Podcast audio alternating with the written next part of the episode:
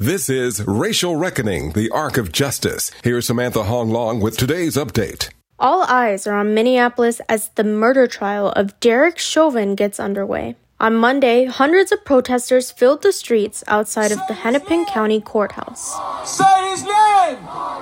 Say his name!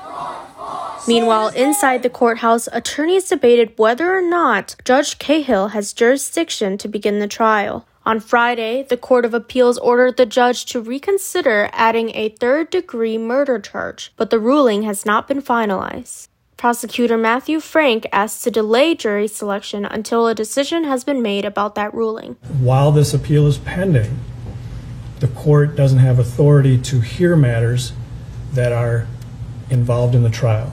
Frank said he's wary of selecting jurors when he doesn't yet know what the charges are. Both sides agreed to strike 16 potential jurors based on the biases revealed in their pretrial questionnaires.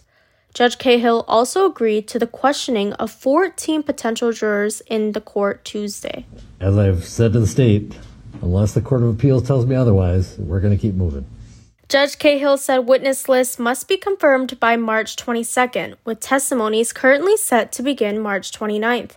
As many as 400 witnesses could be called. For the Racial Reckoning Project, I'm Samantha Honglong. Racial Reckoning, the Arc of Justice is produced and supported by Ampers, diverse radio for Minnesota's communities, in partnership with KMOJ Radio and the Minnesota Humanities Center. Online at racialreckoningmn.org.